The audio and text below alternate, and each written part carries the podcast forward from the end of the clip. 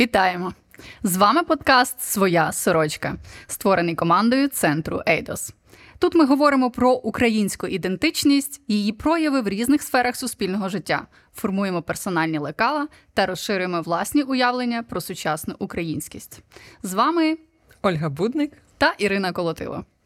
В сьогоднішньому епізоді говоримо про український Крим із Романом Назаренко. Так. Роман Назаренко – сходознавець.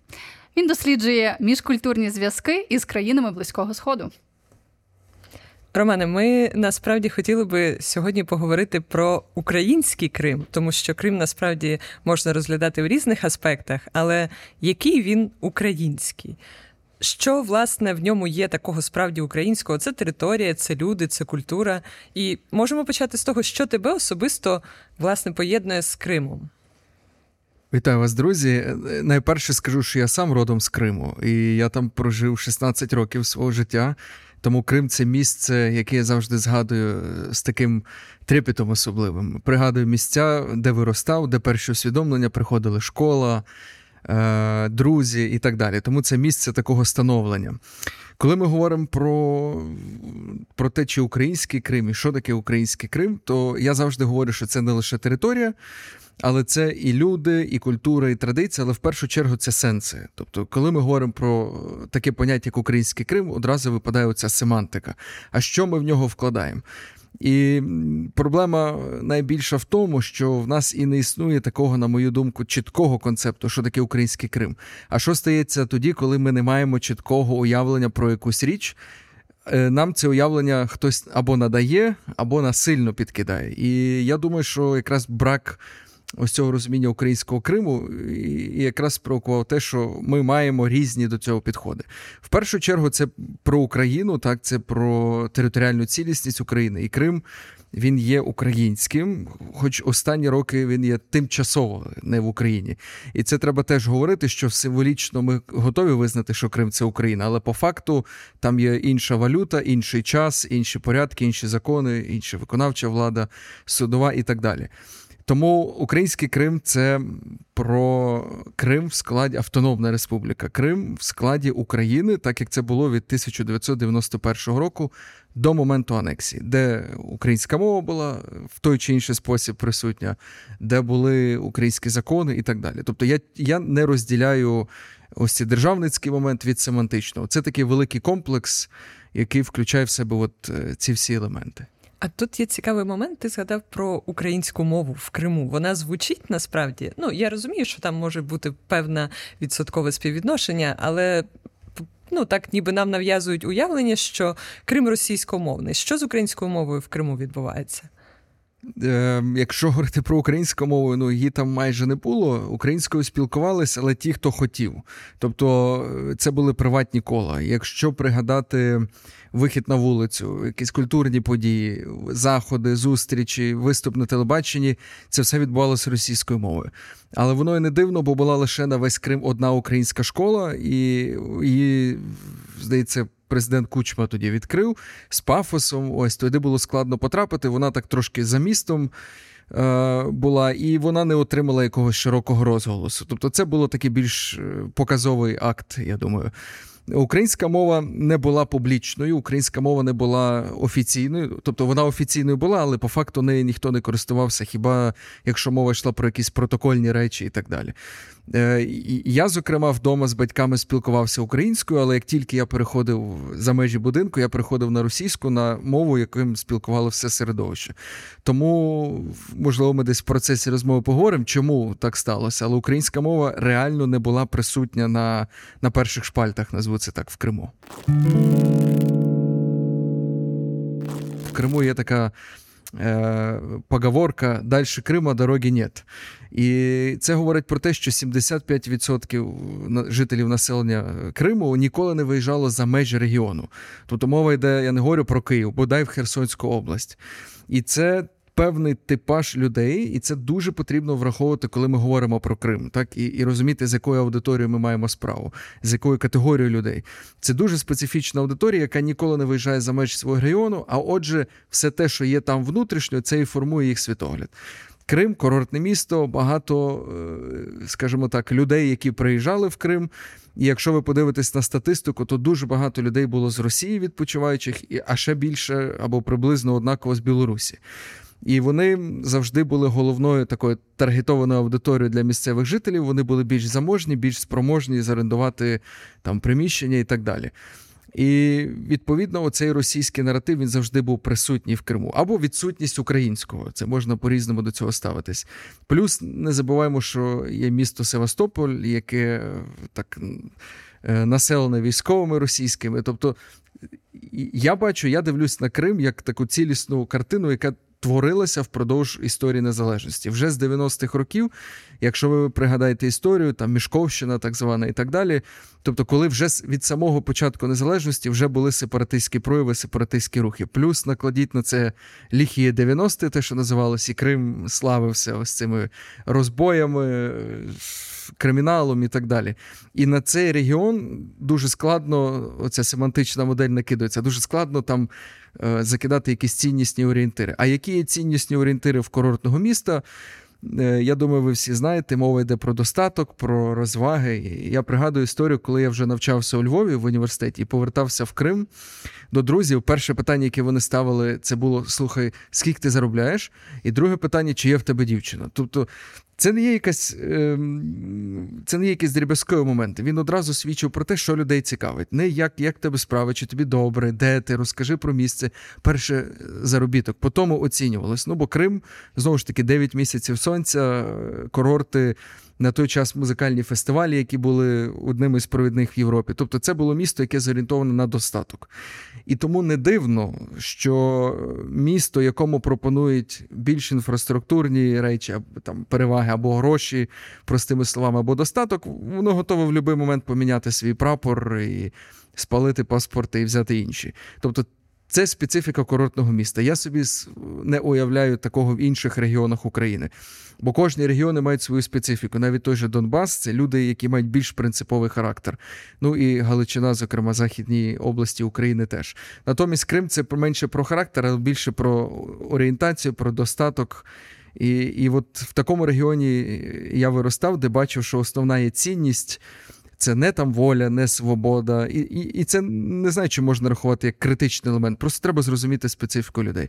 Але це так виглядає саме як молодий контекст. Та? Тобто, насправді, чи можна накладати цю картину абсолютно на всі категорії населення? Тому що, в принципі, ти говориш зараз більше про свій такий юнацький період. І, очевидно, що сама аудиторія, з якою ти спілкувався, та на той момент часу, вона якраз мала такий контекст. І, насправді, можна поставити під сумнів, чи в Україні молодь в інших регіонах поводилась інакше, особливо коли ми говоримо про ті ж 90-ті роки, які насправді певною мірою накрили всю Україну.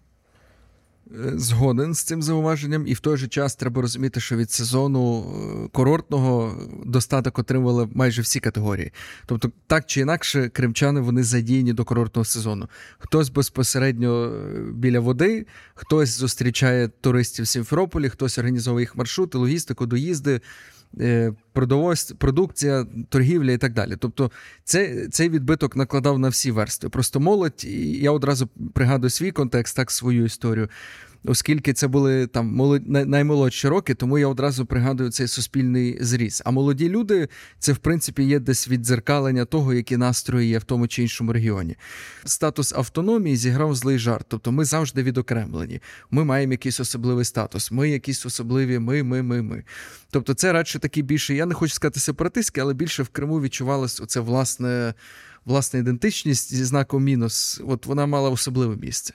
Тому кримчани завжди казали: ми кримчани, а не жителі України.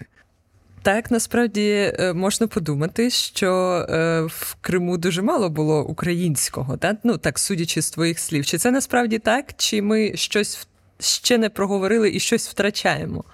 Це дуже цікаве запитання. Насправді, українського було в Криму. Єдине, що воно, можливо, десь фрагментарно було, але мені одразу пригадується приклад концерту Кіану Ельзи на стадіоні нашому в Сімферополі футбольному, де було просто там 20 тисяч людей, і в цирку він виступав також, ну, Кенельз гурт, і весь зал співав українські пісні, всі їх знали, тобто це був такий прояв, оце така ковток українського, назвуть так, але це було не лише про музикальні фестивалі, в спорті, я пригадую, що навіть вже в 13-му році фанати футбольного клубу «Таврія» співали «Червона рута» на стадіоні там, з українськими прапорами і так далі. Це так звана там, частина сектору, субкультура. Ну, між ними теж були різні тертя, між різними групами фанатськими, але от в 13-му році я чув, як болівальники співали українські пісні.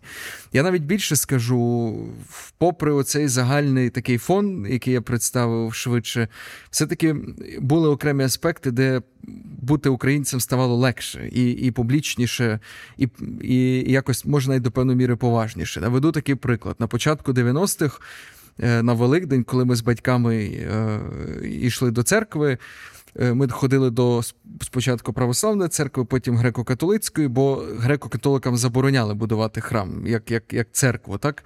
Тобто лише в приміщенні будинку ми орендовували для богослужень. І я пригадую, коли ми на Великдень їхали з батьками, це були кінець 90-х, там мої перші роки в школі. І я пригадую, що батьки брали оцей кошик великодній в такий чорний великий пакет, щоб його ніхто не бачив. І ми там в громадський транспорт сідали, їхали з ним півміста в сторону залізничного вокзалу, і тоді вже, коли підходили до церкви, ми його виймали і заходили, бо розуміли, що можна дістати по шапці за це. Але в той же час, якщо говорити 12-й, 11-й, 13-й рік, от я пригадую, що ми вже могли сміло їхати з кошиком в громадському транспорті, з українським написом і так далі. Тобто зрушення були такі в сторону українського, і я думаю, що це не в останню чергу пов'язано з молоддю, яка все-таки слідкувала за подіями, які відбувалися в Україні. Но, знову ж таки, політичний аспект, він втручається. Те саме я відчував під час подій революції, які в нас в Україні були 2004 рік, чи згодом Революція Гідності. Десь от як тільки ці настрої, скажімо, проукраїнські зростали, ставалися політичні події, та ж революція, вибори, які країну на дві частини ділили. І Крим завжди був в тій частині, яка відрізнялась від Київської чи там західних областей України. Тобто, з однієї сторони, ми бачимо активне проросійське таке прояв проросійський в Криму, але в той же час були і прояви проукраїнські. І навіть те, що була українська церква, там Православна церква України тепер, і були музикальні концерти, тобто наші співаки їздили і співали українською. Тобто українські прояви були. Давай спробуємо розібратись. Насправді, все те, що там відбувалось, та в контексті проросійськості, мене, до речі, цікаве ще питання. Ти сказав, що українська школа була відкрита одна.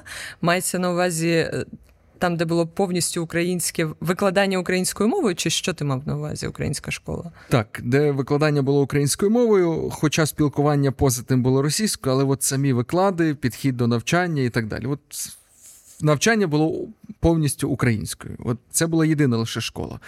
Я можу пригадати приклад своєї школи. Я навчався. Але підручники, вибач, будь ласка, що я перебуваю. Тобто, якщо це єдина система української освіти, підручники були українською мовою, тобто викладання мається на увазі, що самі викладачі, які, вчителі, та? Тобто вони мали би викладати українською, але говорили російською, тому що їм це було зручніше і тому що їх розуміли, так? Як це було насправді? Тому що це дуже цікавий момент. Ми розуміємо, що ми говоримо про український Крим, і якщо насправді там все викладання було російською, то питання тоді... Можливо, я засмучу тебе, але підручники з історії в різних регіонах були різні. Я точно знаю, бо коли я приїжджав до родичів на Львівщину, до прикладу, то підручник з історії там за 6 клас відрізнявся від того, який я мав. Просто міністерство сказало, що є кілька стандартів, і там можна з них обирати. І ті книги з історії, які я мав в Криму, вони мали зовсім інші наративи. І про українську мову також. Я от пригадую свій приклад в школі. Я мав російську мову і літературу двічі в тиждень, українську один раз в тиждень. Такого не було у Львові, такого, підозрюю, не було в Києві, не знаю, як було там в Донецькій, Луганській областях. Але те, що тоді нам це подавали як базову програму школи, я не думав про це. Раз дали керівництво, значить так треба. Коли вже потім ти дивишся на це зовсім іншими очима і розумієш, що це неправильно. В Україні російська мова, література двічі в тиждень, а українська один, і то через слеш. Тобто українська мова, література.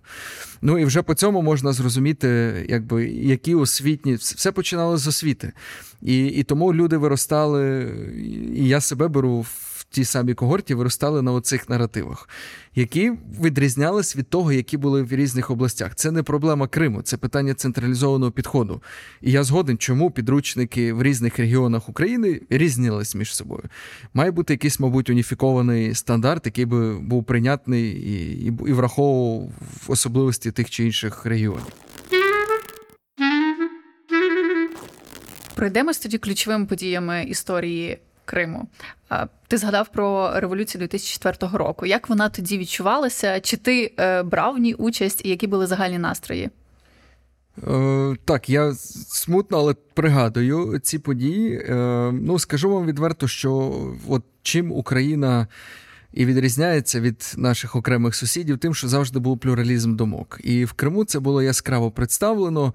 Були політичні партії і політичні, скажімо так, настрої, які говорили про те, що потрібно одного кандидата підтримати, який мав помаранчеві кольори. Інша група, хай і більша, тотально більша, говорила про те, що потрібно підтримати іншого, але... В цьому наративі все-таки було питання майбутнього шляху України. Воно ще не було так чітко викристалізовано, як вже стало під час Революції Гідності, так, куди нам рухатись, в одну чи іншу сторону. Але це були вже ті перші прояви ось цього, те, що називається демократія.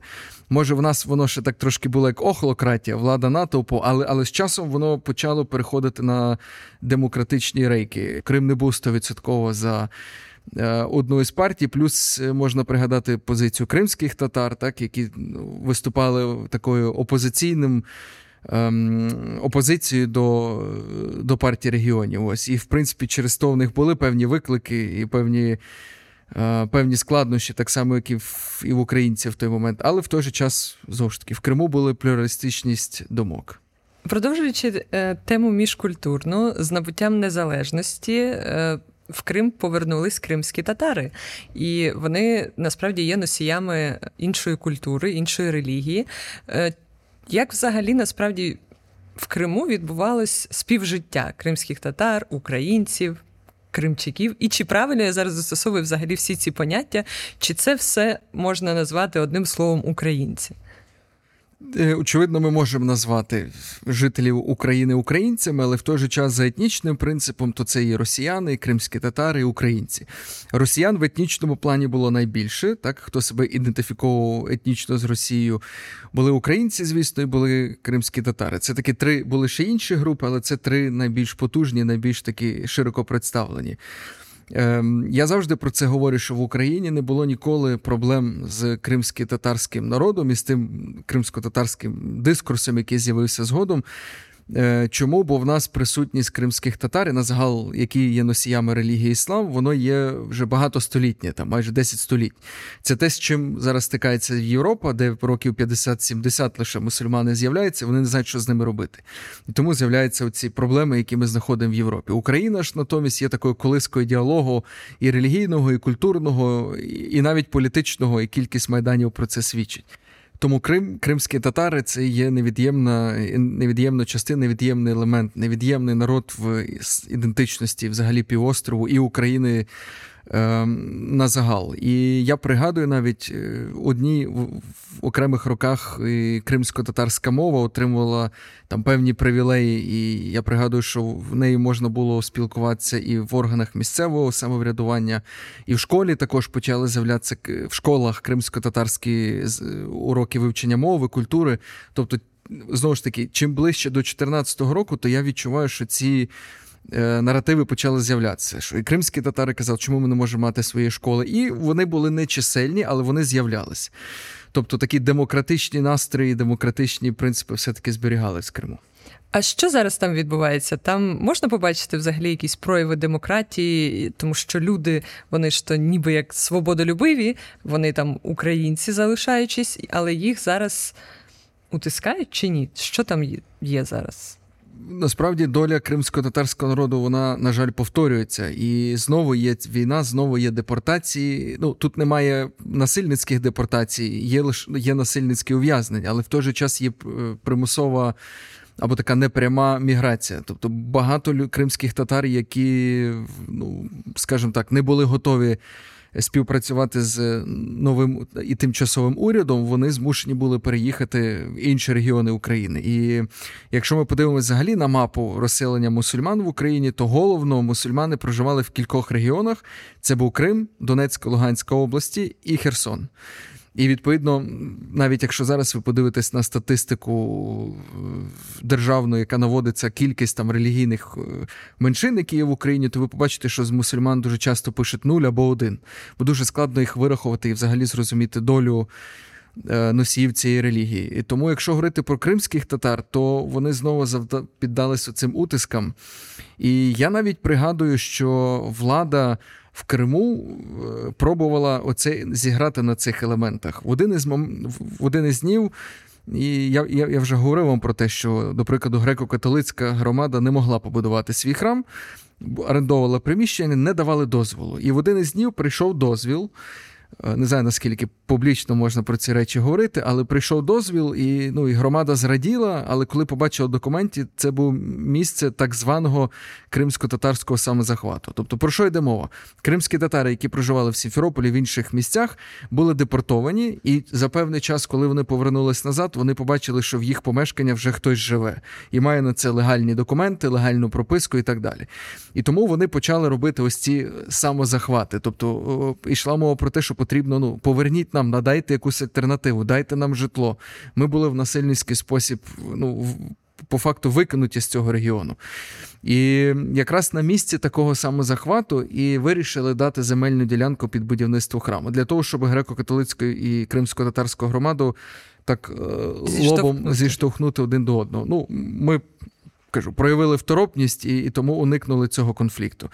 Тому їх доля дуже складна, але я би хотів ще раз наголосити, що це і стосується українців на загал, які проживали в Криму, і кримських татар, і етнічних українців. Бо, до прикладу, ну, там, моя родина, ми не піддались безпосереднім репресіям, але ми змушені були цей регіон покинути. І таких людей є дуже багато. Це, до речі, теж... цікавий момент, тому що побутує думка, що всі українці, які хотіли бути з Україною, виїхали звідти, починаючи з моменту окупації. Чи це правда? І чи, власне, зараз, коли ми говоримо про український Крим, там є українці, які очікують на Україну? Це дуже добре і в той же час дуже складне запитання, бо коли ми говоримо про український Крим, то тут є кілька рівнів. З однієї сторони, це геополітика, і ми розуміємо, що Крим – це як елемент або торгів, або якихось отримування преференцій геополітичних. І ми сприймаємо, що Крим тимчасово анексований, це територія, на якій проживають люди і так далі. Тобто в геополітичному вимірі. Але в той же час, як і війна, так і безпосередньо те, що робиться в Криму, це є дуже особистісна річ. І той, хто стикнувся з тим, що він був вимушено переселений, змушений був покинути свої домівки, той розуміє, що це питання дуже неоднозначне. Не всі змогли покинути своє помешкання. Є категорія осіб, і це українці, кримські татари. Українці в більшості, кримським татарам складніше, хто мав якихось родичів, хто мав до кого приїхати, хто мав якісь помешкання. Навіть у Львові, я знаю, що був період, коли 2000 кримських татар-мусульман переїхали лише в одне місто. Потім їх стало 2000 на всю область, але оця міграція була, і їм було набагато складніше знайти помешкання. Той, хто розуміє, як це складно, того, кого якби це горе діткнулося, розуміє, що не завжди була можливість поїхати з цього регіону. І я знаю не одного українця, який зараз перебуває в тимчасово окупованому, так, анексованому Криму і має проукраїнський настрій, але він має російський паспорт, він платить податки в російську казну і так далі. Бо він не має куди виїжджати. І він, у мене є такі друзі, які кажуть, я не буду виїжджати, я буду чекати, допоки Крим не повернуть назад, і я буду там в різний спосіб, зараз я не можу сказати як, очевидно, але допомагати там Збройним силам України. І таких людей є достатньо. Тобто, і головно це стосується кримських татар. Продовжуючи цю тему, можливо, ти знаєш, як сприймається бавовна в Криму, тому що коли, власне, вона виникла як явище перший раз, в Україні був великий такий підйом емоційний і загальнонаціональний. Так це виглядало загалом в медіа і в соціальних мережах. Тобто люди, насправді, тут в Україні дуже зраділи і з'явився, можливо, навіть вперше так гучно заява про те, що ми, власне, скоро повернемось. Які настрої щодо бавовни в Криму? Скажу відверто, я трохи песиміст був в цьому контексті, бо я розумію, що Крим рано чи пізно повернеться. Це вже відкриє новий спектр проблем, так що далі робити з тим Кримом, який повернеться в склад України. Але я не маю оптимізму, що це може відбутися так швидко. Ми маємо зараз надію, що це відбудеться цей максимум наступний рік. Але те, що я побачив по соціальних мережах і по тих наративах в людей, яких я знаю, я побачив там такий великий страх, велику паніку, але одна є дуже цікава особливість, яку би я хотів наголосити.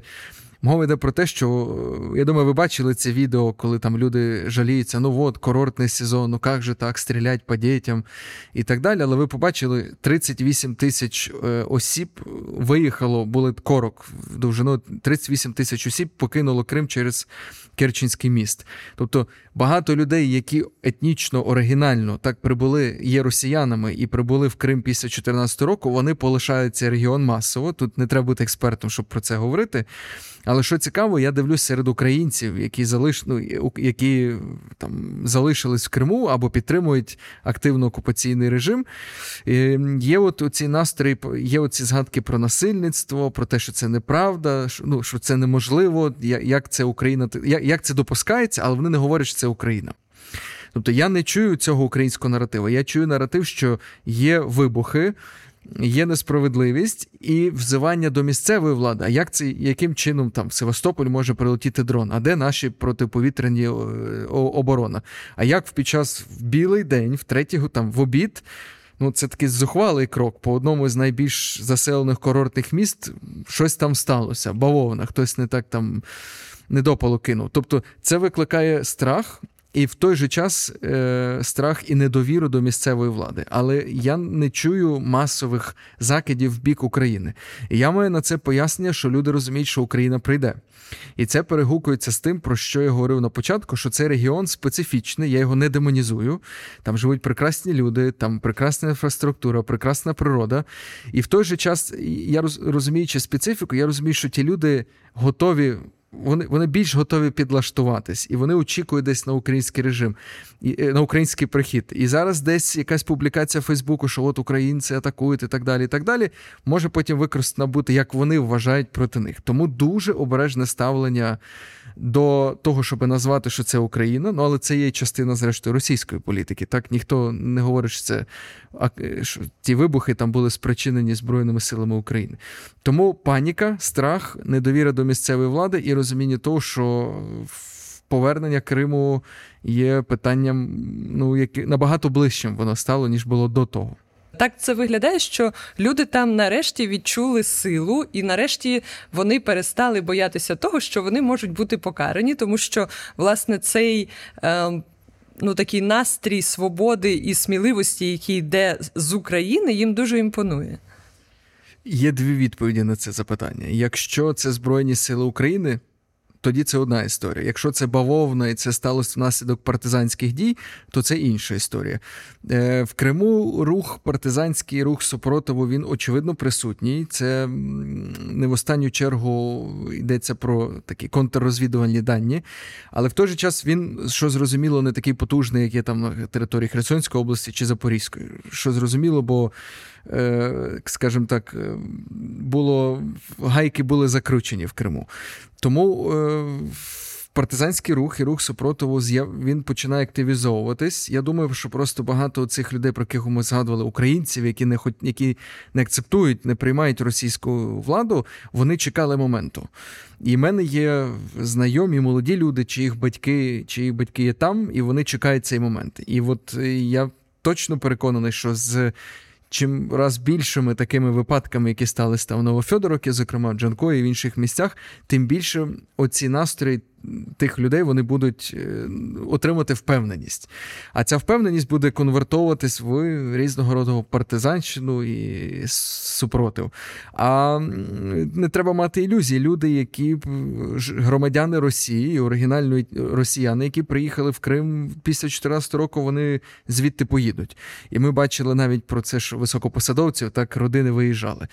Тобто кримчани, давайте так, українці, які залишились в Криму після 2014 року, і неважливо, поділяють вони місцеву владу, тимчасову владу чи не поділяють, вони не мають куди втікати. Тобто вони так чи інакше залишаться в цьому регіоні. І отут же піде, це вже наступний, мабуть, крок, але там вже піде розуміння і боротьба за цей семантичний елемент, за той семантичний, як це правильно сказати, за семантичних вибір людей. Ось. Тому такі речі, вони точно активізовують українців там. Що казати, вони активізують українців по всій території України. Тому це однозначно сприймається як оптимістично з одного боку, а для колаборантів або тих, хто відверто підтримує російську владу, це великий такий тривожний дзвінок. Ukraine is coming, і вони починають переживати і не знають, що робити далі. А якщо ми зробимо такий невеликий історичний крок назад і поглянемо на цю картинку зверху, що втратила Україна, коли анексували Крим? Питання дуже складне, і воно має багато шарів, багато слоїв для відповіді. З однієї сторони, воно найпростіше і найбанальніше. Ми втратили свою територію, наш суверенітет був порушений. Що може бути більше для держави? Наші громадяни насильно, ми не віримо, очевидно, в результати цього псевдореферендуму, вони насильно були приділені до іншої держави. Хоч тимчасово, ми це постійно підкреслюємо. І ясно, що це біль, бо це сім'ї, це люди, це оці, то, що я казав, локальний вимір, це ті конкретні історії.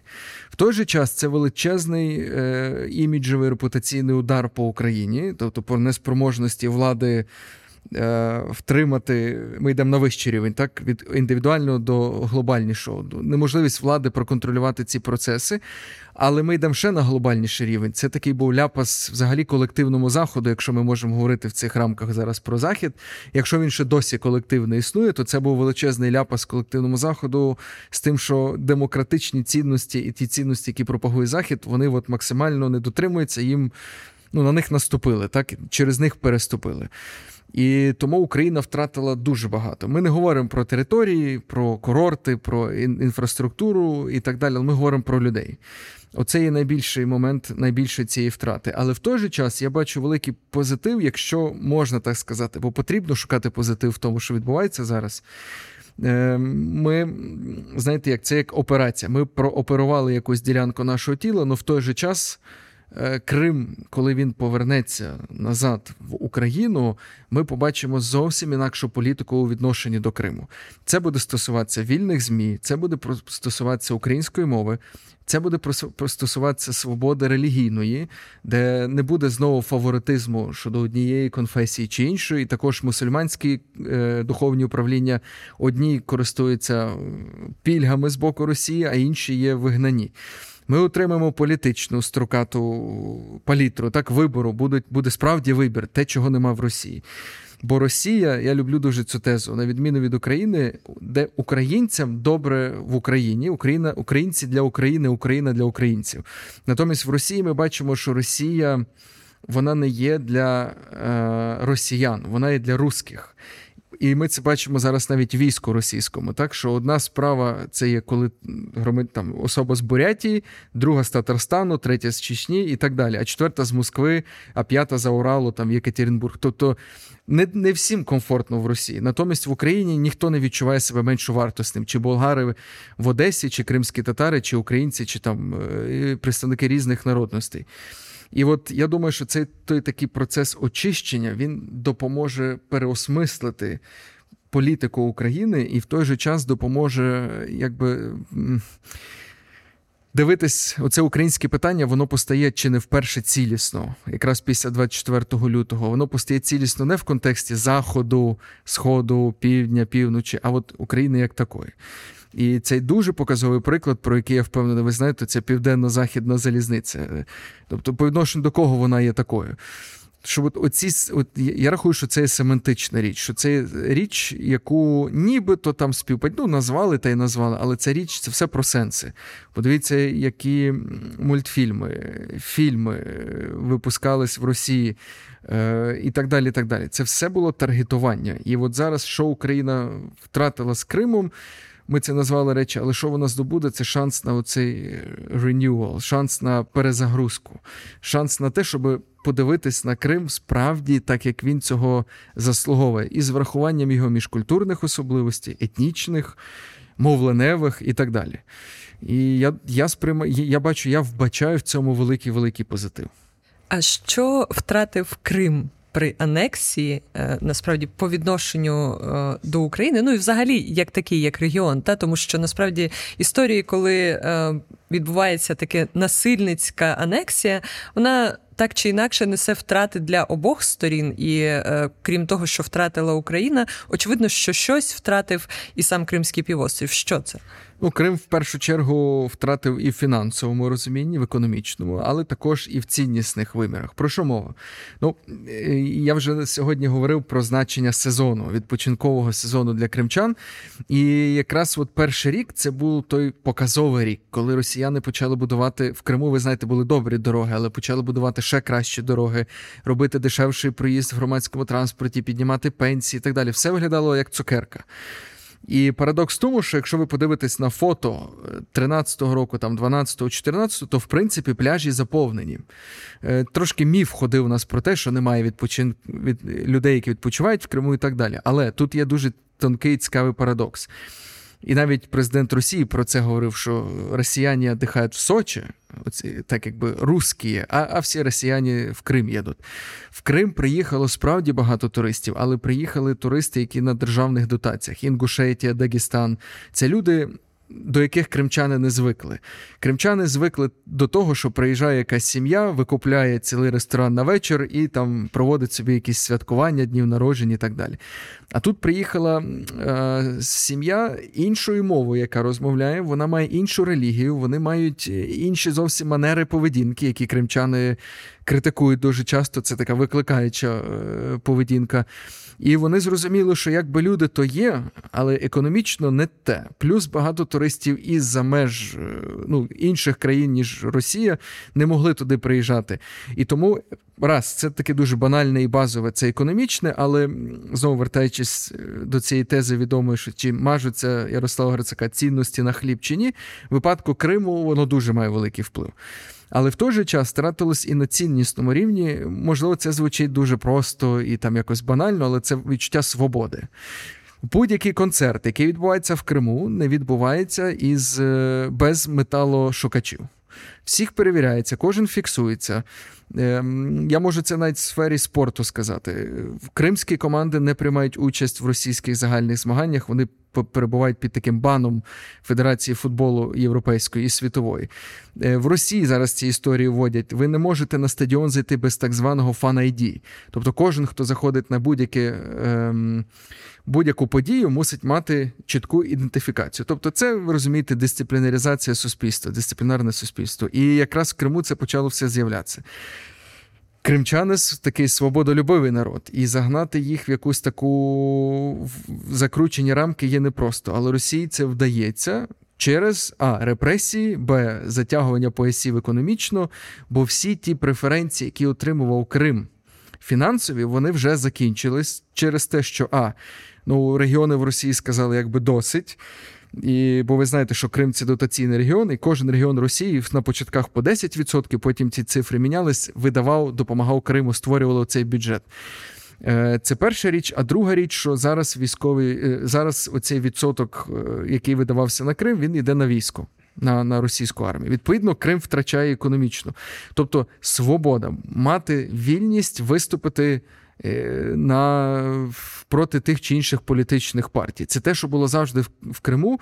Так, Майдан, ми вже згадували Революцію Гідності і Помаранчеву, він був, партія регіонів мав більше Майдан, але все одно був з боку Майдан, який мав цю меншість. Тобто плюралізм думок, про який ми говорили, ще раз його вкотре варто нагадати, бо він був присутній, а в Росії його немає.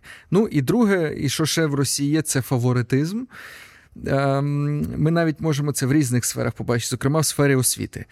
Були багато різних інституцій. Інститути від факультетів, технікуми і так далі. І вони були закриті, і на базі них був відкритий і створений Кримський федеральний університет. Це якби прообраз того Таврійського університету, Таврійський національний університет, який приїхав в Україну, на материкову Україну. І треба розуміти, що це ще одна спроба, тобто всіх освітян зігнати в одну інституцію.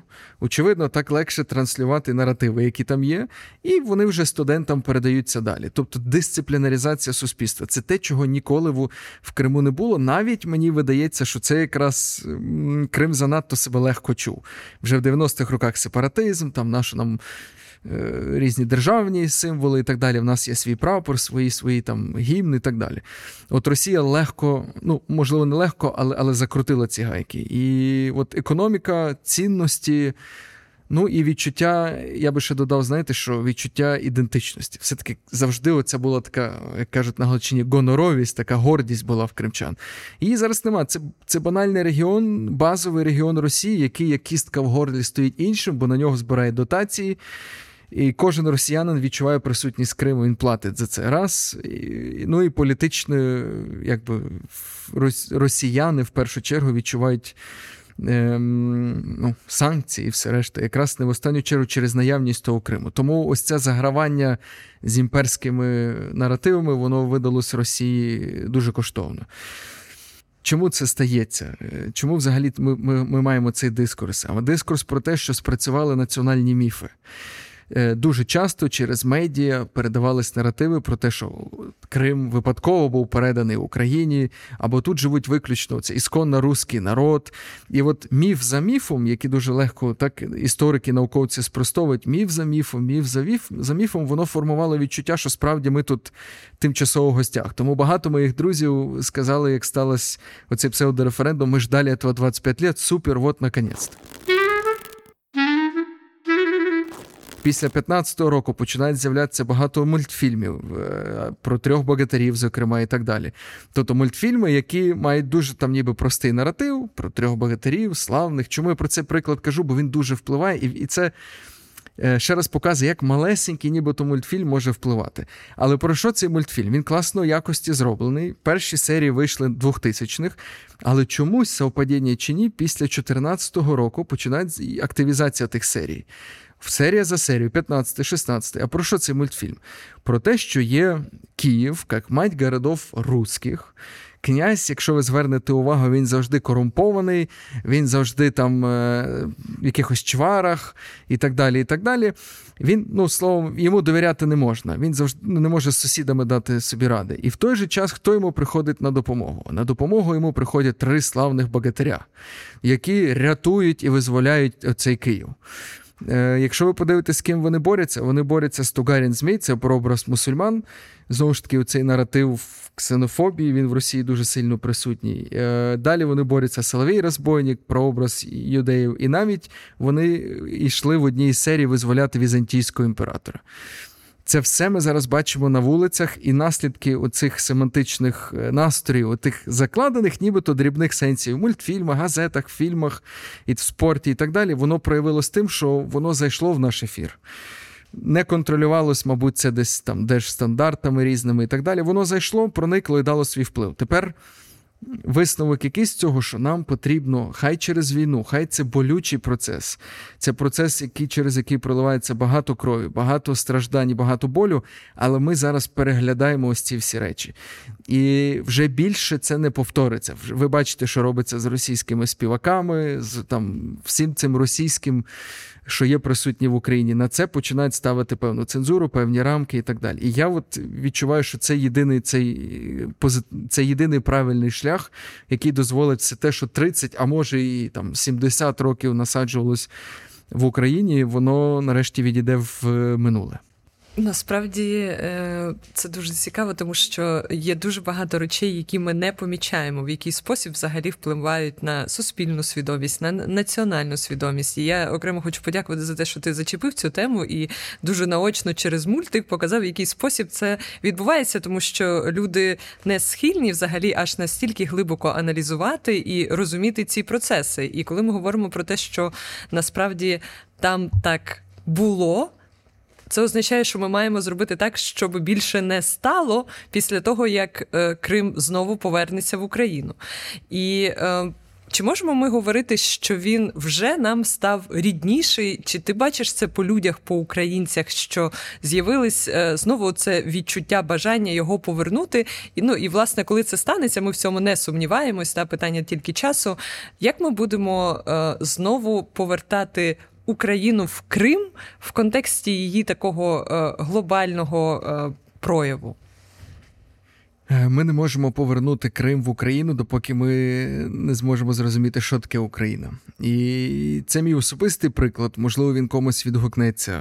Є в Андрія Холовнюка така пісня «Злива», разом з Джамалою вони співали, і там є такі слова, як люди пригортають людей своїх. І я цю фразу максимально відчув 25 лютого. Я приїхав зранку в Київ, і от я пригадую цих людей, я їду в метро, як і раніше, це просто чужі люди, які спішать кудись, і тут я бачу 26-го, 25-го, коли люди лежать в метро на якихось незрозумілих там карематах, незрозумілих на рюкзаках, і потяг метро їде, оцей вітер здуває їх, і я так секунду зустрічаюсь очима з тими людьми. І вони вмить стали такими моїми, як люди пригортають людей своїх. От я відчув, що це мої люди. І це не просто десь там в Донецьку, десь там в Криму чи десь там у Львові когось скривдили. А я відчув, що це стосується, ну, немовби мого рідного брата, мене самого. І от ті речі усвідомлення України як єдиного цілого, без сходу, заходу, півдня, півночі, а от оцього цілого компоненту, він лише після усвідомлення його, він лише може дати вплив на Крим. Бо якщо ми зайдемо знову в Крим з цими наративами, що є Донбас, а є Галичина, а є Київ як окремо взагалі, як окремий всесвіт, ну Крим скаже, ну ясно, все те саме, що було. Но коли туди зайдуть наративи одні, українські, де ви не будете себе відчувати кримчанином, жителем Донбасу, галичанином, а ви будете пишатися тим, що ви українець. І от оця зміна парадигми, мені здається, є дуже важливою. Допоки ми цього самі не усвідомимо, хто такі українці, хто такий я, а воно вже міняється. Подивіться, як в Європі люди, які наші виїжджають за кордон, футболки українські, значки українські, символіка українська, цього всього не було. А от тепер я бачу, як оце питання українське, воно підіймається, і весь світ говорить про Україну. І наш президент може таку собі тезу подати, а чому би нам не обмежити якісь візові там, режими для росіян? Все, того ж вечора збираються головні політики Європи і думають, справді, а чому ні? А давайте подумаємо, президент України сказав, давайте ми порефлексуємо на цих темах. Це те, чого не було раніше. Тобто, як би це дивно не звучало, але війна завжди пришвидшує оці семантичні процеси, пришвидшує історичну ходу. І мені відчувається, що українці, може ця теза не є популярною, але мені відчувається, що ми як люди ще не готові до того зростання, яке має Україна. Тобто, ми десь випереджали культурні процеси, ми хотіли більше в Європу, так, 14-го року, зокрема, але держава десь була оця така закругла, складна, цей складний механізм, де було купа таких, як Янукович, які казали, ні, не потрібно, політичні лобі, бізнес і так далі. А от тепер я бачу, що ця країна стрибнула, вона зросла вгору, і тепер ми повинні до неї дотягуватись. Зараз відбувається швидкими темпами доростання українців до цієї свідомості. Я думаю, що нам не треба думати про Крим в контексті, наскільки він там буде український чи ні. Треба одразу зрозуміти, що коли Крим повернеться, ми не знаємо, в який спосіб це відбудеться. Чи внаслідок бойових дій, чи внаслідок одного дипломатичного рішення, чи, можливо, внаслідок доброї волі окремих сторін. Але коли Крим повернеться, це буде дуже складний процес. Реінтеграція його назад дуже складний. Культурно, політично, релігійно, економічно, зі всіх сторін. Але треба розуміти, коли туди прийде один український наратив, але не ексклюзивний, а інклюзивний, який скаже вам, ви можете чути себе комфортно, ви можете критикувати владу, ви можете. Дати людям оцю множинність вибору, який був раніше. Але тепер це буде вибір українців. Якщо будуть українці, які будуть критикувати владу, супер. Но це не буде проросійські наративи. Це будуть наративи, дискурс всередині України про майбутнє, про економіку, про мову, про все, що хочете. Це найкраще, про що можна мріяти, коли йде дискусія про ідеї, про те, як Україна може стати кращою, як нам найкраще розвиватись. Та? Тобто можуть бути різні погляди, абсолютно і різні шляхи до однієї мети. І якщо б розмова йшла саме в такий спосіб, це б, напевно, був найкращий прояв того, за що, власне, зараз іде боротьба безпосередньо. Ну і ви подивіться, як Крим впливає і питання Криму, і, зокрема, от ці бавовни, так звані, які там були, і на загал те, що робить зараз наше героїчне військо, подивіться, як воно впливає на навколишні країни і на загал на світ. І простий приклад, 90-ті роки Україна була там на 20 позицій вище за Туреччину. За розвитком, за економікою, за потенціалом, зі всім. Потім цей процес змінився, Туреччина зараз далеко є, ми є далеко позаду, так? Але подивіться, що робиться. От як оце питання Криму, воно трансформує сусідні країни, які відбуваються наративи в Росії, про що зараз говорять в Польщі. Я навіть пригадую недавній візит посла Пакистану в один із українських вузів, і він говорив про те, що ми в Пакистані обговорюємо кейс Криму і порівнюємо його з Кашміром. Тобто питання Криму, питання України, воно перестало бути локально Чорноморського регіону. Це глобальне питання, яке має вплив. І тут Україні як державі було би дуже добре попрацювати, якщо ми говоримо про Крим сьогодні, попрацювати з тюркським світом, попрацювати з світом ісламським і говорити, що ваші брати-суніти тут піддаються утискам. Подивіться, що робиться з кримськими татарами в Криму, які відбуваються переслідування лише на релігійному чиннику, через те, що вони там мусульмани. І я думаю, що це те, про що нам потрібно говорити в ісламському світі, і в тюркському світі. І це ще раз можна заручитися додатковою підтримкою з однієї сторони, але з другої це активізовує національні рухи в країнах пострадянських. Не всі рухи ми тут, українці, можемо побачити, бо ми знаходимося всередині процесу. Але ми можемо відслідковувати оті такі, знову повторюю, це семантичні, ось ці такі малесенькі знаки часу, які з'являються зараз як в нас в головах, в наших містах, громадах, так і на загал світі. Реально Україна зараз є центр. Жодне геополітичне рішення не може прийнятися без урахування українського питання. І Україна трансформує зараз. І я думаю, що настав час, коли ми можемо перейти від цього дріб'язкового, цього радянського наративу, що Україна – це місток між Сходом і Заходом. Місто – це місце, лише по якому ходять. На мосту ви ніколи не збудуєте якусь ком'юніті, громаду, державу. Тому, я думаю, досить бути оцим містком. Ми є країна, яка має східні традиції, консервативні до певної міри, але ми прагнемо інновацій. Тобто ми пропонуємо щось інноваційне, залишаючись консервативною країною. Такого в Європі, окрім Польщі, немає. І це може стати прецедентом для східних країн і для західних. Подивіться, це нова модель. І якраз питання Криму, я думаю, воно стане таким вишенькою на тортику, бо Крим повернеться, і це буде мати фатальні, для одної з сторін конфлікту війни, фатальні наслідки, а в той же час для нас це може стати тим таким поштовхом, де Крим буде прикладом, як можна бути успішним, щасливим, задоволеним і пишатись тим, що ти українець, проживаючи в цьому регіоні. Це те, чого я не до кінця мав в 90-х, але я впевнений, це те, що відбудеться після повернення Криму. А які ти зачепив тему, власне, відносин України зі Сходом та в контексті глобальному? Які у нас відносини взагалі з східними країнами? Україна, ну, наприклад, ще на початку року була представлена вперше, насправді, за всю історію незалежності, як окрема держава зі своєю виставкою на... в Дубаї на Експо 2022. Та? Це як один із прикладів, коли ми змогли нарешті в тому числі представити себе як державу. Зараз ми бачимо, що країни Близького Сходу і, ну, вони, скажімо так, займають більш нейтральну позицію по відношенню до тих подій, які відбуваються в Україні. І очевидно, що це питання для нас та в який спосіб нам найкраще донести свою позицію і як вибудувати з ними цей діалог. В тебе є ідеї, враховуючи те, що ти сходознавець, розумієш і їхній контекст, і дуже добре знаєш, що відбувається в Україні? Це питання складне, знову ж таки, бо арабські країни, вони підтримують Україну. Питання в якості цієї підтримки.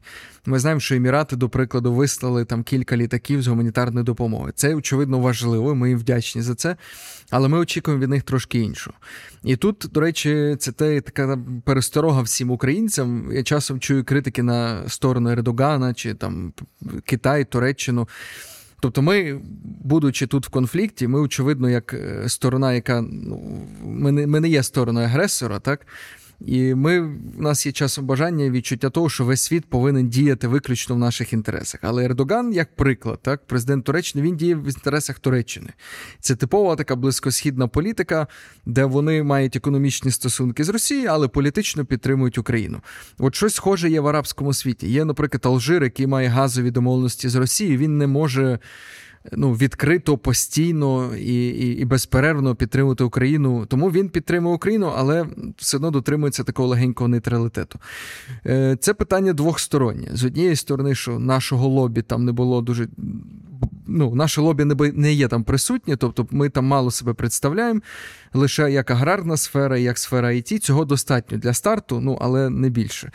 І з другої сторони, що на рівні міждержавних немає так багато комунікацій. Я знаю, що зараз є зрушення в цьому керунку, є створені спеціальні органи на рівні держави, і представництво президента в Криму, зокрема, розробляють різні методики, різні програми, зокрема освітні, дипломатичні, як питання України і навіть через питання Криму донести до арабських країн, щоб враховувати їх специфіку і залучати їх на свій бік. І просто навіть не треба проводити якусь агітацію, просто донести стан речей, які є насправді.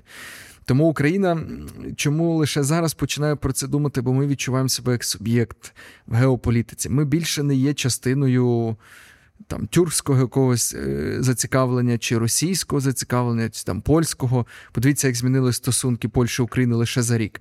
Тобто ми починаємо вибудовувати свою політику. І те, що в Україні з'являються дискусії про нейтралітет, а може би ми там якось були окремо, хоч у нас нема для цього фінансових потуг поки, і політичних, але це вже дискурс. Це вже не дискурс Донбас, Львів чи там Південь-Північ, а це вже дискурс про Україну як якийсь важливий, як важливого гравця геополітики.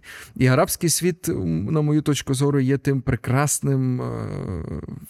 прекрасним партнером, яким стосунки не є побудовані, але це партнер заможний, партнер перспективний, партнер, який в нас вбачає собі партнера. Ще раз, навіть якщо це поки що лише сфера IT і аграрна сфера, цього більш ніж достатньо для початку, для розвитку наших дипломатичних стосунків.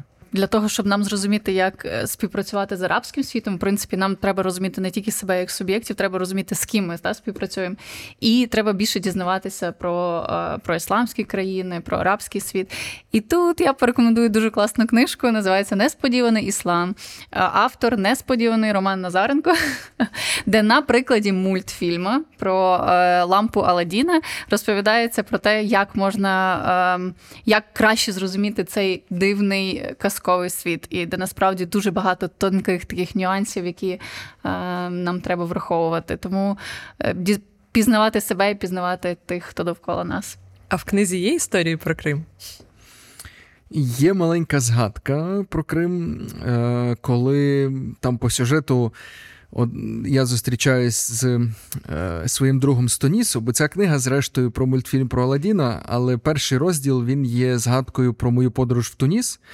І я попробував, якби, читача окунути в цей арабський світ. Розповідаю, що я бачу на базарах, і молитви, намази, культура і так далі, і так далі. Тобто так, якби, зацікавити читача тим світом. І Туніс – це країна морська, і мене зустрічає, це базовано на реальних подіях, мене зустрів один чоловік, який нашу делегацію супроводжував. Це був міжрелігійний форум, де було десь представлено близько 60 країн.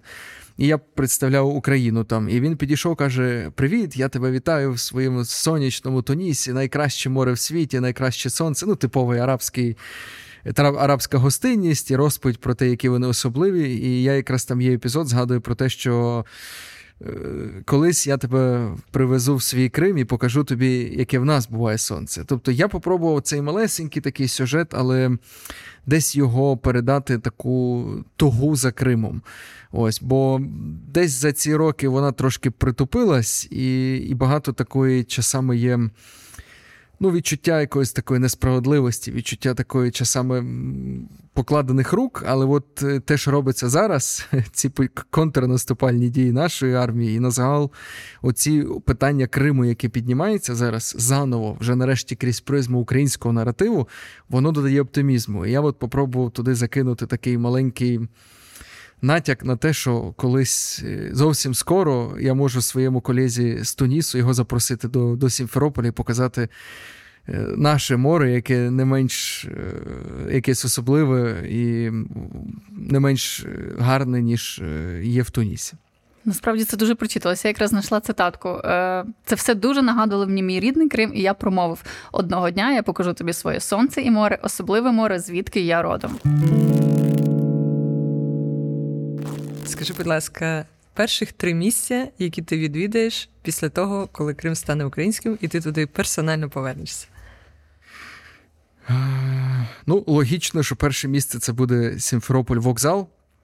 З ним асоціюється Крим, як і в мене, бо я ще багато подорожував, будучи в школі. Але також і для багатьох людей, які приїжджають в Крим, це ворота в Крим. І от оці такі арки, які є на вокзалі, вони таку якусь ностальгію приносять. Друге, я би пішов до школи, місця, де я ріс, і подивився би на це вже іншими очима. Подивився би на цю школу і на це все, що, скажімо, всі ці наративи, які я колись тут отримав, як вони змінились в моїй голові, просто подивився би на цю трансформацію. Ну і третє, звісно, з'їздив би в Новофьодоровку, і в Саки, і в це місце, і просто за гарною гальбою кави на березі моря ліг би і просто насолодився тим вільним духом, якого в Криму вже років 8 чи 9 немає. Знаєш, насправді дуже цікаво, тому що я це запитання задавала так само собі, і, будучи киянкою, в мене одразу виникають місця, напевно, якраз туристичні, курортні, і я собі ставила за відповідь ті місця, які я не встигла відвідати за той період часу, коли ще Крим не був окупований, і я би насправді хотіла поїхати в Новий Світ, на мис Тарханкут. І насправді місце, в якому я була багато разів, але все-таки знову хочу туди повернутися, це Лівадія і Сонячна тропа. Ір, а ти куди би хотіла поїхати? Я одразу подумала про Бахчисарай, тому що якось ми були в Криму і не доїхали до нього, і я до сих пір, для мене це місце точно, яке має собою символізувати Крим.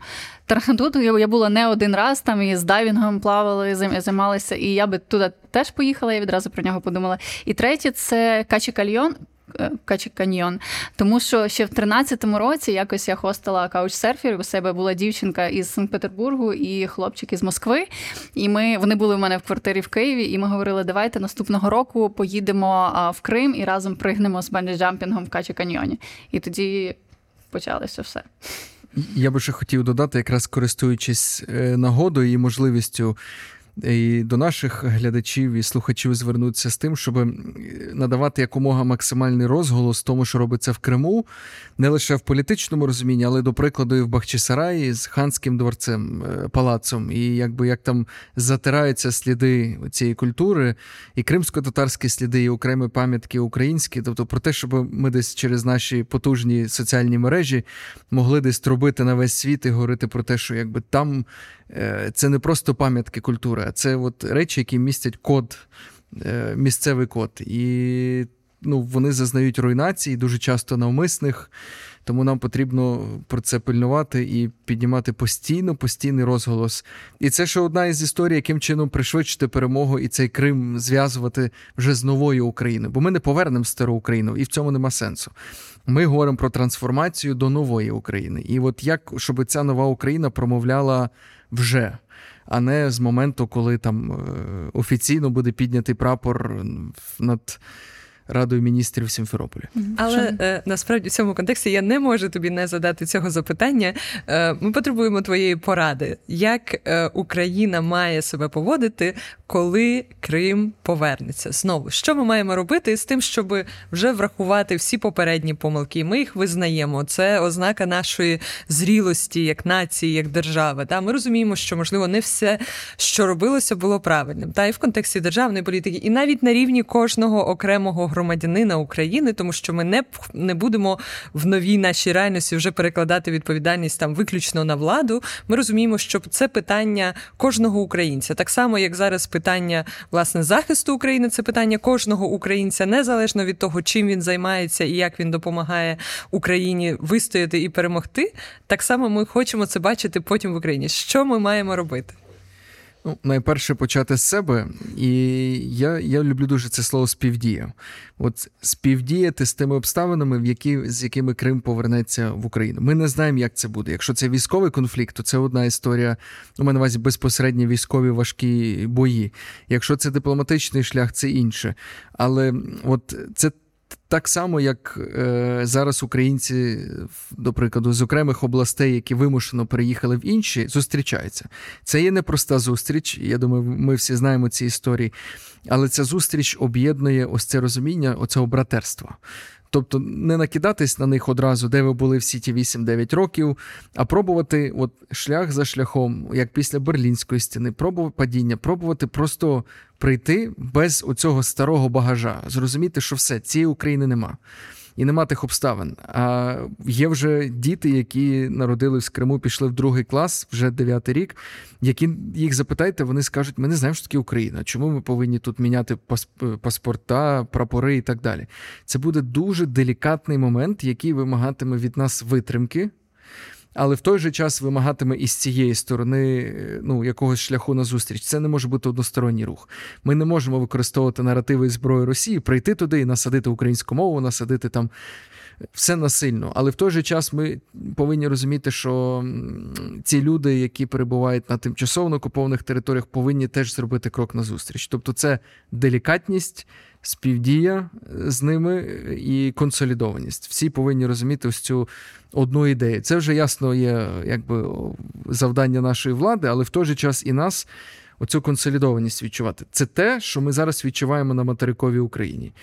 Донбас, Крим зараз беремо за лапки, але от це те, що люди з Харкова, приїжджаючи до Львів, вони відчувають.